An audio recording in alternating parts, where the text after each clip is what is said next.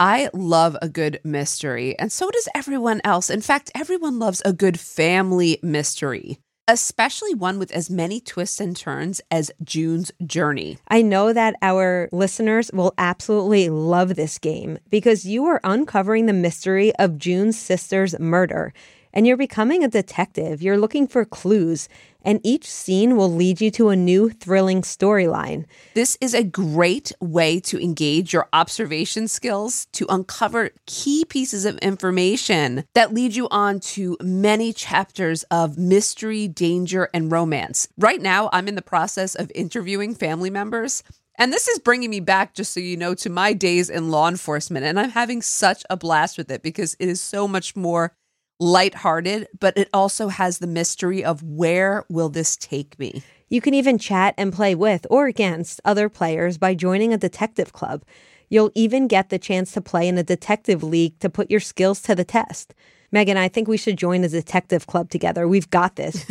Can you crack the case? Download June's Journey for free today on iOS and Android. June needs your help, detective. Download June's Journey for free today on iOS and Android. This podcast may contain content that is graphic and disturbing in nature. Listener discretion is advised.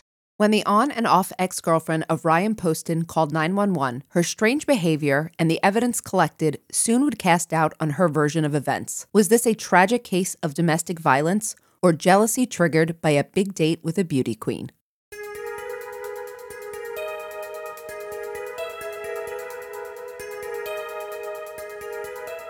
This is episode 54 The Shayna Huber Story.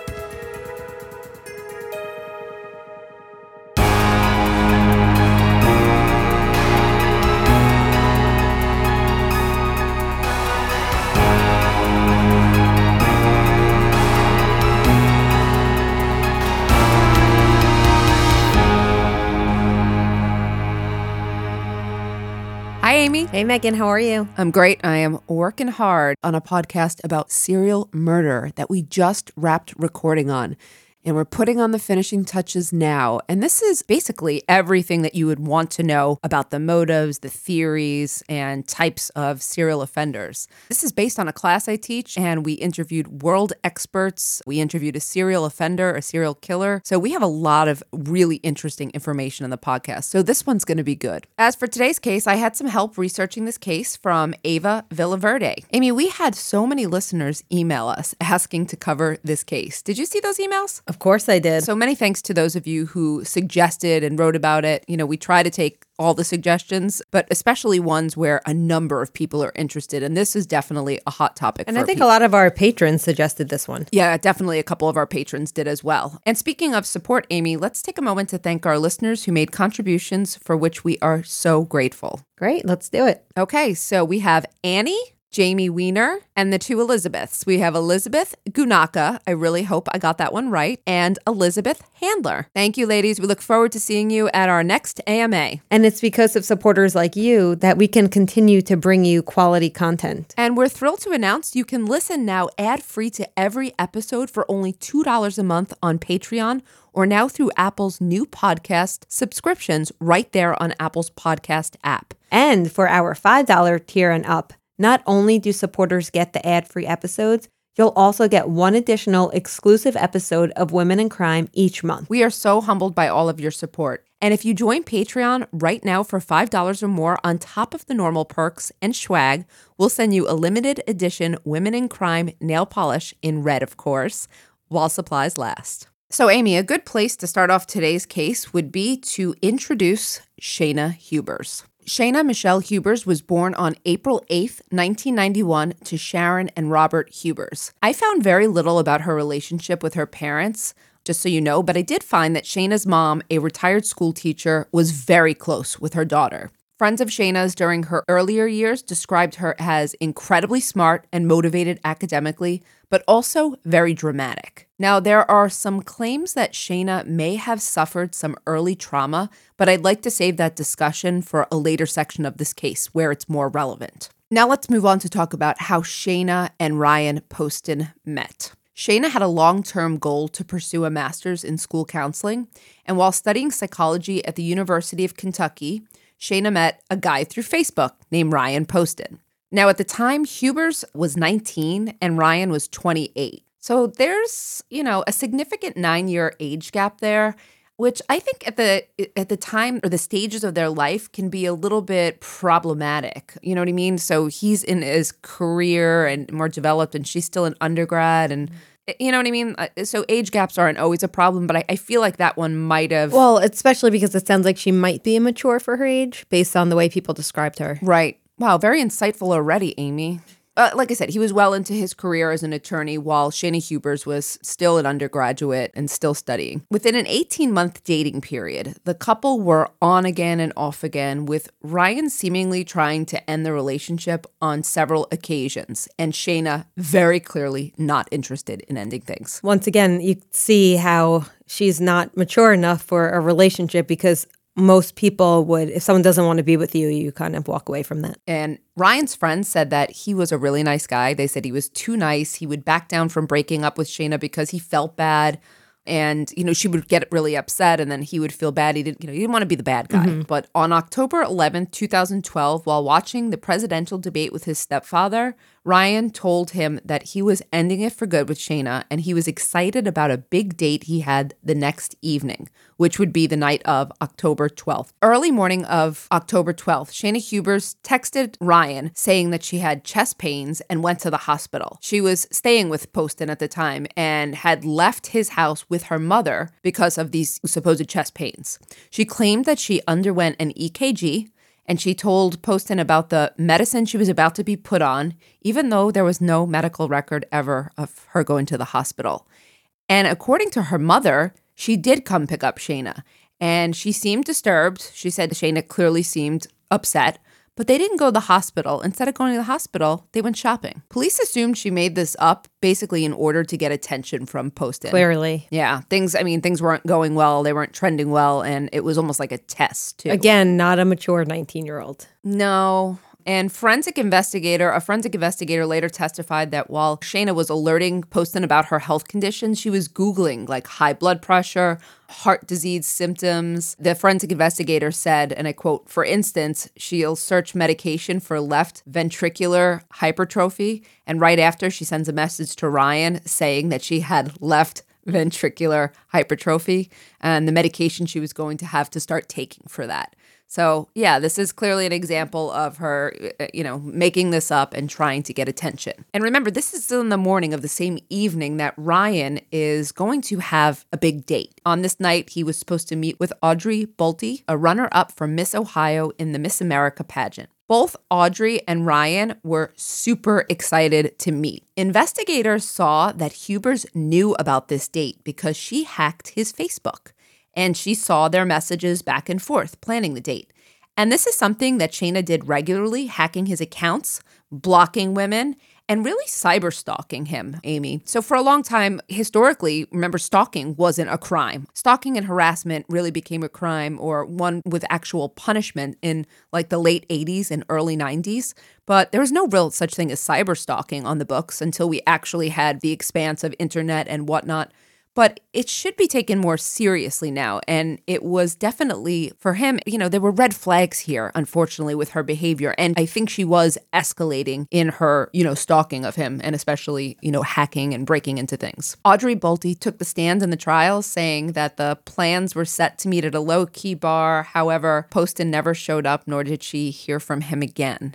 And she described being really upset because she thought that he was standing her up and she couldn't believe it. And they had been so excited to meet. So she also gave some key testimony later on. Shortly after Ryan missed his date with Audrey, Shayna Hubers called 911 claiming she had killed her boyfriend, Ryan Poston. She had shot him six times with his own gun in his own home. When the police arrived, she claimed self defense and she was then taken in for an interrogation where she claimed that Ryan was abusive and that she killed him because he was physically violent with her and he had pointed the gun at her first that day the interrogation is something that everyone's got to look up. This is one of the, I, I, think this is one of the reasons that people are so fascinated with this case. Shayna talked a lot during the interrogation, and she was both irrational, and insensitive. She was all over the place. I think she initially said, I, I shouldn't talk without a lawyer, but then went on to talk for hours and hours. Is she the one who did handstands in the interrogation? That was? Jodi Arias. Okay. And so, but Shayna's behavior was so similar that actually these two cases are compared quite Okay. frequently. Yes. So let me tell you about some of her behavior. She said things like, Will anyone want to marry me now if they know I killed my boyfriend? To the investigator, one of the most controversial things she said was that she claimed that Ryan was a very vain person and he spoke about getting a nose job. And she shot him in the face one of the times. And she joked and said, "Well, I guess I finally gave him the nose job he always wanted." Mm. I mean, this was this was very shocking. I think everyone was surprised to hear her say something like this. She also told police that while she shot him in self-defense while he was still alive, brace yourself for this one. He was twitching and making these noises. So she shot him an additional few times because she couldn't stand to hear the twitching and the noises he was making. He was he was dying. He and was, she still thinks that's self defense. Exactly. He's dying and gasping for breath. He's gurgling. And she shoots him because she can't stand to hear the noise. Okay. If it was self defense, again, I mean, I don't want to get too much into this now, but she didn't call the police then when he was incapacitated. You know, she killed him. Also, in the interrogation room, she was left alone for um, some time. And, you know, they had the cameras. They always have the cameras on you. And she was prancing around the room, pacing around, singing Amazing Grace. It was odd. She was also recorded saying things like, I just can't believe I did it. And I'm so good at acting. I, again, I just encourage you to look at it. This interrogation reminds me, again, entirely of the Jodi Arias interview in which she overshared and acted so bizarrely. She also did the headstands as you, she sang, um, you know, lots of odd behavior. So I think that's why these two cases are often compared. Shayna was then arrested, unsurprisingly, for murder and had a $5 million bond set in her case. Let's talk a little bit about obsession, because this is really the cornerstone of the prosecution's case later on when they go to trial. It became obvious that Hubers was obsessed with Poston. So it wasn't terribly difficult to build a case against her with the rationale being, you know, if I can't have him, no one can.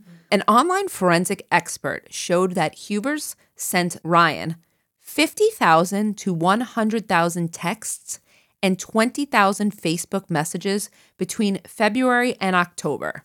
So Wait, is this when texts were you still have to pay? Remember in the olden days you had to pay for texts, like five cents per incoming and five cents for outgoing or Oh my- something. I didn't even think of that. Jeez, that when have was been- this? 2012. Yeah, no, I don't Oh, think you still okay. did. Would have been really expensive though. But l- listen, if you break down that math, that averages on a low end, and I mean a low end, about 200 messages a day, about 1500 a week, and 6000 a month. That's crazy. That is obsessive stalker. And do we know what those texts would say? Does that come out also at trial? It, it definitely does. Yeah. I mean, uh, sometimes they were just her trying to get his attention. Hi, you there? Why aren't you answering me? Ryan would rarely reply to her. In fact, to put it in the proper context, on average, for every 100 texts Shayna sent, Poston would send one in return. Wow. So, I mean, that, Poor that- guy. This is stalking behavior. this is stalking. And this was also, again, this is another reason they compared it to Jodi Arias trial because remember, Jodi Arias also stalked Travis. There's a, a, pattern too of like escalation. Back to Poston. The night before he was shot, Ryan was watching the vice presidential debate with his family. Uh, I had mentioned that earlier. When his stepfather testified later on at trial, he said that he asked Ryan, What's going on? And Ryan said, Dad, she won't leave me alone. She won't leave my home. So she she was at his home and he wanted her to leave and she wouldn't leave. His stepfather said, "Ryan, that's crazy. That's your home. She needs to leave." And he said during that night of the debate that he could hear Ryan's phone ringing with text messages all night long. But he said that he was relieved because Ryan had said that he was finished. This was it. He was moving on. And Ryan had told Shayna that he wanted her to leave and he wanted time to himself. But Shayna, remember, also was hacking his Facebook, so she also knew what was going on. Okay, let's talk about more of the evidence. Aside from what Shayna stated, you know, during the interrogation and during her 911 call and the evidence of obsessive behaviors, there was a lot of physical evidence that made it her story not plausible. For example, she told police that she shot Ryan in an act of self defense after he came at her during an argument. The evidence to refute this the apartment, uh, if you look at the scene, she claimed that Ryan threw her into a bookshelf or a display case of tobacco pipes. However, when investigators arrived at the scene, they described that display case standing perfectly upright and untouched. Nothing was disturbed. You know, nothing fell off. There was a second shelf next to it with 10 aluminum shells of various sizes, also standing upright, which seemed very odd in a small space. If there was a physical altercation that involved shoving, things would be knocked over, right? We've seen this before. A second part of the puzzle here there's really no sign of injury. When Shayna went in for booking, photographs were taken, as they usually are. However, the photographs showed no signs of major bruising on her body. If the fight was as terrible as she claimed, there should have been at least some bruising on the torso, arms, or legs. I recall she had a slight bruise around her wrist on her lower arm, but that was the only thing that I had seen. We certainly don't know where that small bruise came from, but it didn't indicate anything of a serious fight, as, as Shayna explained. So basically, they concluded based on her her physical condition that she was not in any type of struggle. Now, the blood evidence. This is really helpful. There was blood on the lap area of Ryan Poston's sweatpants, however, not on the bottom of his shirt on the waistband of the pants. This helps support the investigators' theory, which was that Poston was shot in the head while sitting, and he fell onto the table and bled onto the table and onto his lap, then finally falling on the floor, which is not how Shayna initially described this event. The chair's cushion that investigators believed he was sitting on had a line of blood and then a swipe of blood to the right, which is how blood would be moved if someone was sitting there and fell off the chair. So the blood patterns were consistent with him sitting and falling down. Crime scene photos showed Ryan lying on his right side next to the chair, legs bent with a swipe of blood on the wall behind him. So I'll, I'll also explain this because Shayna will talk about, you know, her her story changes. So I'll get into that. Investigators also found possible evidence on Shayna's phone.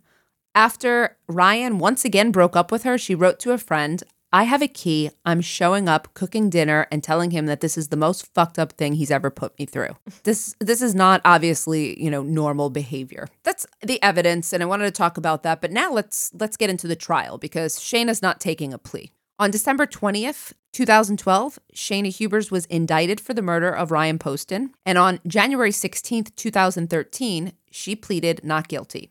And then her murder trial began on April 13th, 2015.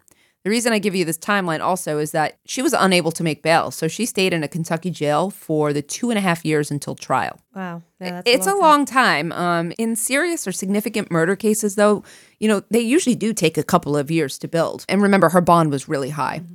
Part of the prosecution's case was to prove that Hubers was obsessed with Poston, and many of Poston's family members testified to this. And they had the cell phone evidence and the other electronic evidence. They had Shayna's own words in her interview, which was recorded and played for the jury. They had the forensic evidence showing that Ryan was shot while sitting down and shot in the head and then several more times after incapacitated. They had the fact that Shayna had no injuries and the crime scene didn't show evidence of a struggle. Then they also had jailhouse informants. So let me tell you some of the things the jailhouse informants said. Cecily Miller, a former cellmate of Shayna's, testified that Shayna laughed and bragged about shooting Ryan. She also testified that Shayna confessed her legal strategy, saying that she was going to plead insanity, but she was too smart because she had the IQ of Einstein. So instead, she was going to plead battered wife syndrome.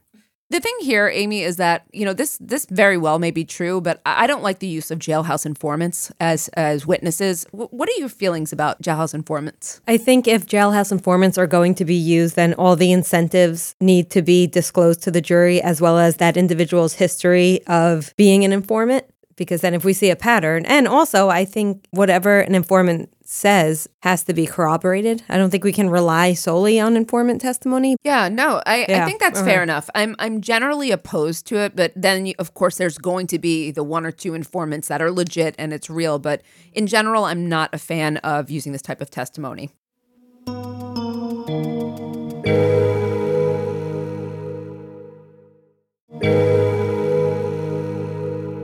Shayna's defense team now had a very hard task in front of them because they were trying to build a case for her being an abused woman.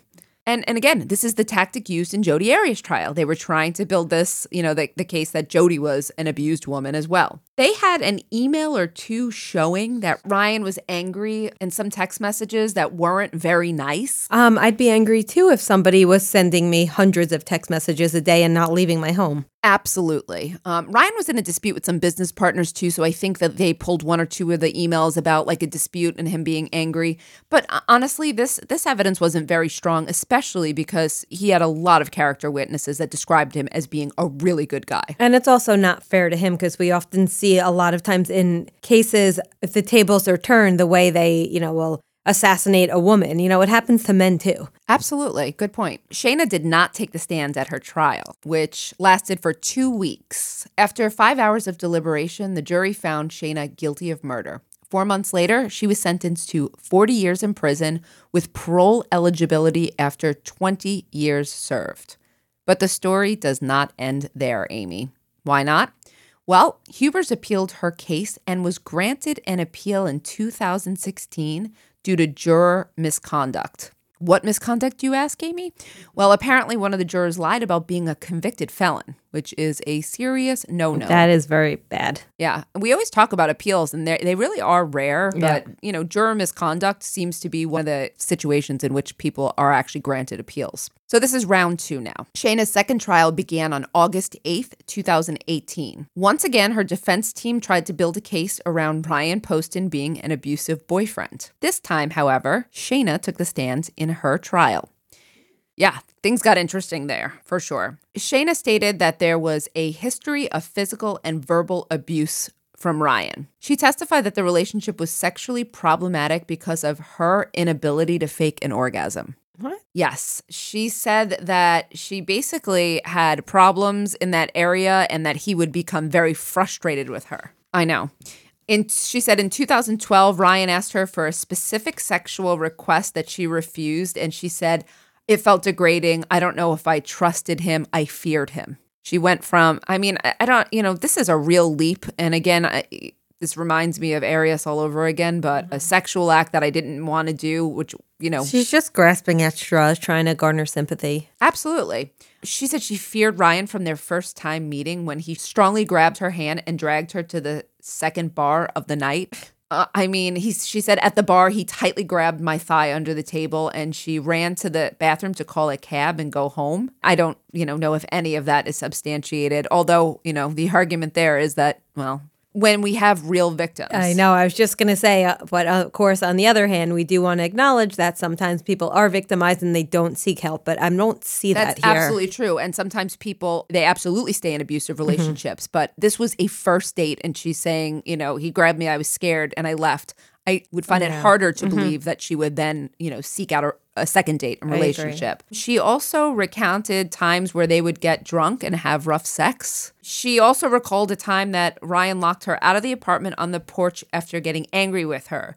She said that Ryan slammed the door on her body multiple times when she tried to get back in. Anyone corroborate anything of violence with Ryan? One of Ryan's neighbors said that Shayna came over crying once or twice. But she was probably crying because didn't people describe her as dramatic? And she clearly was unstable in some ways, right? I think so as well. Yeah. Um. As for the night of the incident, Shayna said that Ryan physically threw her around and was yelling at her, and then he grabbed a gun and pointed it at her. But then he put the gun down on the table and walked around the table. She said that Ryan sat down but appeared to be getting up, and she wasn't sure if he was going to reach for the gun, so she grabbed it and shot him. That's her explanation now. I mean, I think it's That's weak. a totally different explanation than the first trial. It, it is different than the first. Not trial. only that, even what she explains there does not meet the criteria for self defense. I know every state is different, but from what I understand, you have to be in imminent danger. If any part of that was true, if he had pointed a gun at her and went to grab it again, Yeah, but she could have just taken the gun and not shot him, but just removed the weapon from the situation. that's true. There's different standards, but Yeah. no, th- there's different standards Okay. because sometimes the argument could be that he could have overpowered her, Yeah. went for her quickly. Yeah. Mm-hmm. So, I mean, if that was a true explanation, I think that story is false. But if it was true, Yeah. Shayna admitted on the stand to obsessive behaviors. Uh, she actually admitted to being jealous, insecure, and she said that she hit Ryan in the face once. She also described a history of sexual abuse. In this trial, she said that she was molested sexually as a child and as a teen on multiple occasions. And let me ask you, is she bringing this up? How is this relevant? Because she's trying to say it made her hyper vigilant?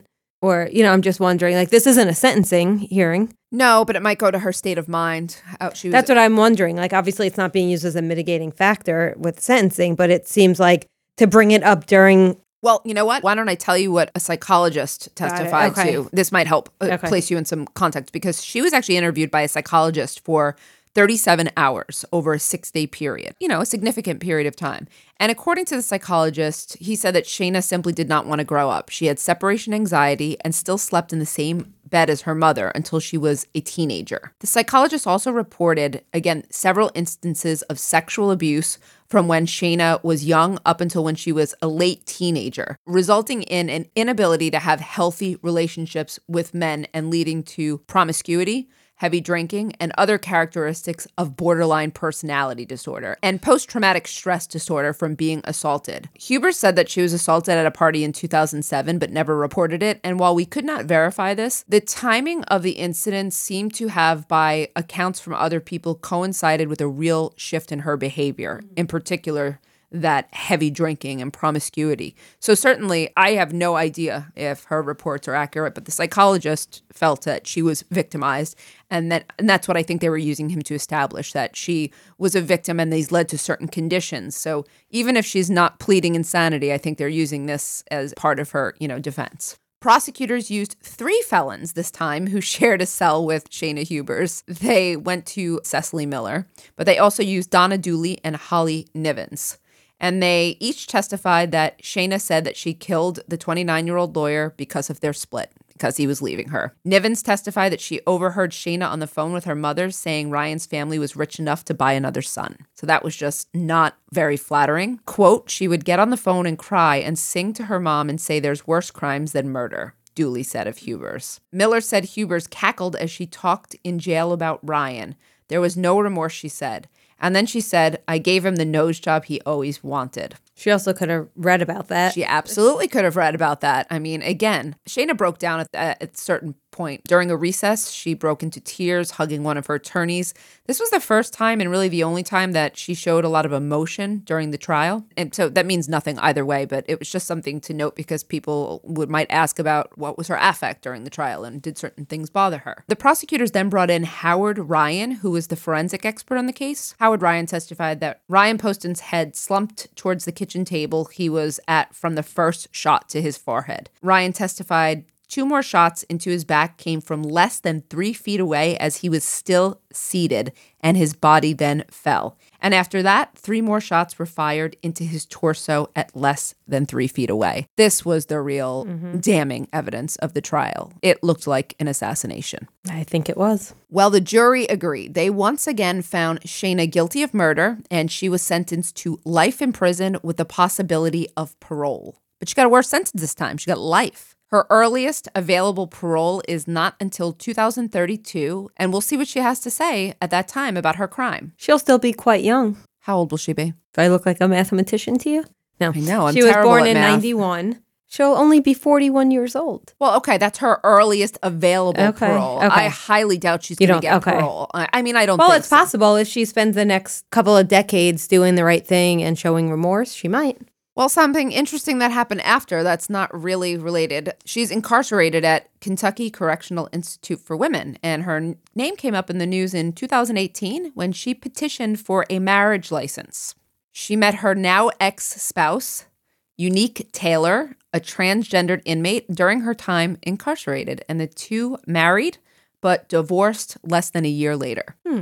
That's interesting. I know. Uh, it was actually, I think, one of the only interviews that Shayna gave was an interview about her marriage. This was before she got married. They were at the same facility? They were, yeah, Okay. they were at the same facility and they were petitioning, and Shayna was convinced that she was get like they were slowing the process because it was her and it was punitive. So she did an interview with a reporter about it, and you know he was trying to ask more about the trial, and she's like, I don't want to talk about that, and he's like, okay, but you know we have to discuss that briefly. Um, I haven't seen her much in the news since then, but I have a feeling that that won't be the end of it. Now, do you think that was just another way for her to get attention? No, I actually think that she legitimately, I think she's probably also like A love addict. Yes, a love addict in that way. And I think, you know, the way she describes the meeting, I met this beautiful soul. Everything was great. I was so in love. I think it happens very fast for her. I think it was in her head legit. And I think the reason that, you know, perhaps the relationship ended is because I think they were separated, separate facilities or something of that nature. Now that we're at the end of our story, um, let's talk about our opinions. I want to start with a little bit of criminological theory. Amy, what do you what do you do? You see anything? I mean, I'll tell you what I see. All right. I think, you know me, I'm always very sympathetic, you know, and trying to not provide excuses, but provide some understanding or just Explanation. Explanation. Yeah. I mean, I think this is a case where it's rational choice theory. I mean, other things come into this, like a loss of self control. You know, so you have general theory of crime a little bit that she had low self control, and, and then that led to her being impulsive. But I also think this was a situation where she was exercising free will. You know, she loved this man who she saw slipping away, and it was, you know, if I can't have him, nobody can. There seems like there might have been some attachment disorders going on, Okay. as referenced by that psychologist in the second trial, but I don't really know enough about her background to even talk about that. That's fair. I'm always going to go back to strain theory. Anytime. You always do. Well, because anytime you see an event acting as a catalyst, Mm-hmm. it's it just lends itself to strain, right? She her finding out that he was dating someone else after she was already slipping, you know, he was already slipping away from her and she lacked the proper coping mechanism to deal with this, and she acted out. I agree with you on that one. I, think like that triggered her. And then of course her claiming self-defense speaks right to neutralization theory. Absolutely. Denial of responsibility. Okay, if you've heard us before, techniques of neutralization are those excuses that allow someone to basically feel, you know, not feel Justified, yeah. and not guilty. And Yeah, so I, I think a little bit of a lot.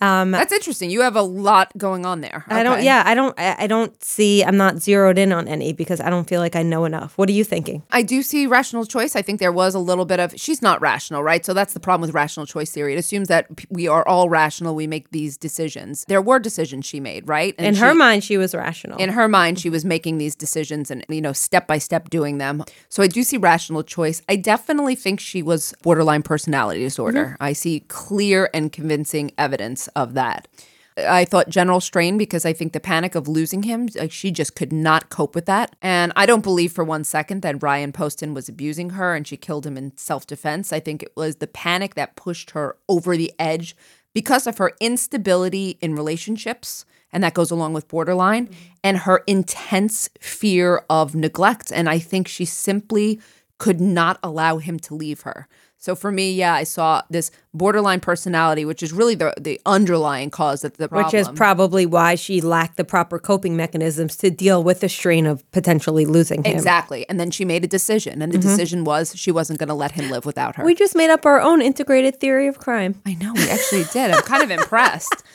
Lastly, let's talk about whether or not the criminal justice system got it right. So she has, again, as a reminder, life with the possibility of parole in 20 years, after 20 years. I have a little bit of a problem with the fact that she was so young when she committed this crime. And when she's released, she still has about more than half her life to live, assuming, you know, she grows to be old. So you don't, you're, you're saying is you don't want to see her paroled at, at the first point. Yeah, but you know how I am too. If she spends the next how many more years from now? Uh, Oh, she's oh, got, 10, 10 only 10 more years from now. yeah, though. she's got about 10 years. So I'd want to know what was she doing during this time? Has she has she stopped telling these lies? Has she taken ownership? Is she showing remorse? Is she trying to better herself and doing productive things with her time? And then maybe I could talk about seeing her walk out at the age of 40, but that's 41. It's just so young and I it's don't too young for me. You know, I always go a little more punitive. I don't necessarily think that she has to serve a life sentence to satisfy my uh, need, but I'd like to see her older than her 40s for a couple reasons. I want to see her age out of crime. And also, to be honest, with her instability and whatnot, I'd be concerned about her having children. I don't know if that's an appropriate thing to say.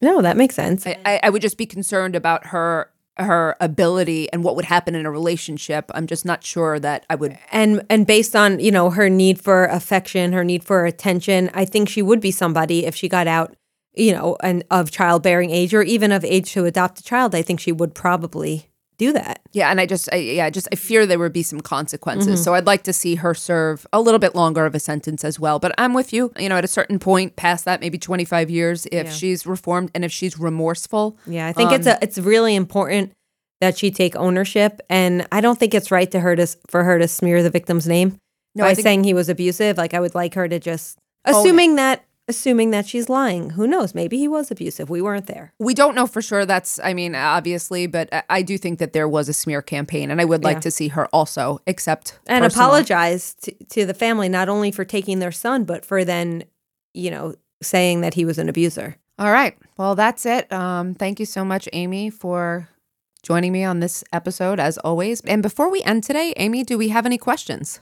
Yes, Megan, we have one question from Jamie Weiner, and her question I think is something that you'll want to answer since this is kind of your area of expertise. We'll see about that. All right. What are your thoughts on trial penalty? Oh, that's a good question. Um, the reason this probably is under my uh, area of expertise is because I write uh, a lot, or used to write a lot on plea bargaining practices. So, for people who don't know, the trial penalty is essentially an extra punishment that's leveraged upon people who exercise their right, their constitutional right to a trial. Um, so they get punished more harshly than the people who would plea bargain. And what I think about it is, I think that we need to radically restructure and reform the plea bargaining system in this country because 95 to 97% of people are plea bargaining. And it's because of the incentives, or it's really because of the punishment they're afraid they're going to face if they don't take a plea. And that's not justice. So, my opinion is really that it is bullshit and, and unfortunate, another um, part of our system that is in dire need of reform. Okay, the next question is from Jillian. Now, Jillian wants to know if we've ever looked into a case from Ireland, because if you recall, she is from Ireland. So, Megan, I'm pretty sure you probably have one on your list. I have one on my list that should be coming up soon, and that is the murder of Elaine O'Hara. And this woman was murdered in 2012. So, keep a lookout for that one. Do you have any cases from Ireland on your list? I have one on my list. I'm not sure when I'm going to do it, but I'm sure you'll believe this. But I got interested in the case because of a show I watched on Acorn. Um, the show is called The Secret, and it's based on the true story of Colin Howell and his the murder of his spouse Leslie. It turns out this was such an interesting case in which he got involved with a woman at his church named Hazel. They began having an affair together, and then together they killed both of their spouses. Oh. I know this, and this one really blew my mind. And I don't want to give it away because there is a surprise ending on this one, which I may have mentioned on Acorn. But this is the one case that has uh, really resonated with me in terms of being from. Uh, this was Northern Ireland, so I may cover that case as well. And as always, if you have a particular case that you're interested in out of Ireland, please let us know. We'd love to take a look. Yeah, I think we're you know we're we've expanded internationally. We have. Acorn helped us do that, but I think we really enjoyed doing that and covering cases from different areas now. Yeah, because the laws are so different and you know the procedures it makes you know it, we really get to learn a lot when we cover those types of cases Yep. Thanks again, everyone, for listening, and we'll catch you next time on Women in Crime. Women in Crime is written and hosted by Megan Sachs and Amy Schlossberg. Our producer and editor is James Varga. Music composition is by Desert Media. If you enjoy the show, please remember to subscribe and leave a review. You can also support the show while gaining access to ad-free episodes, exclusive AMAs, and other bonus content for a small monthly contribution through Patreon. For more information, visit patreon.com slash women in crime.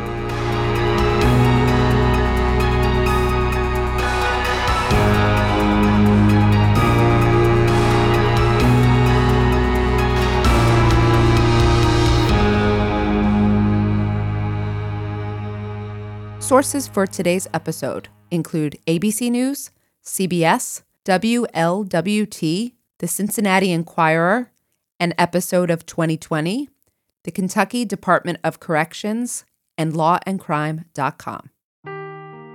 Seeking the truth never gets old. Introducing June's Journey, the free to play mobile game that will immerse you in a thrilling murder mystery. Join June Parker as she uncovers hidden objects and clues to solve her sister's death in a beautifully illustrated world set in the roaring 20s. With new chapters added every week, the excitement never ends. Download June's Journey now on your Android or iOS device or play on PC through Facebook Games.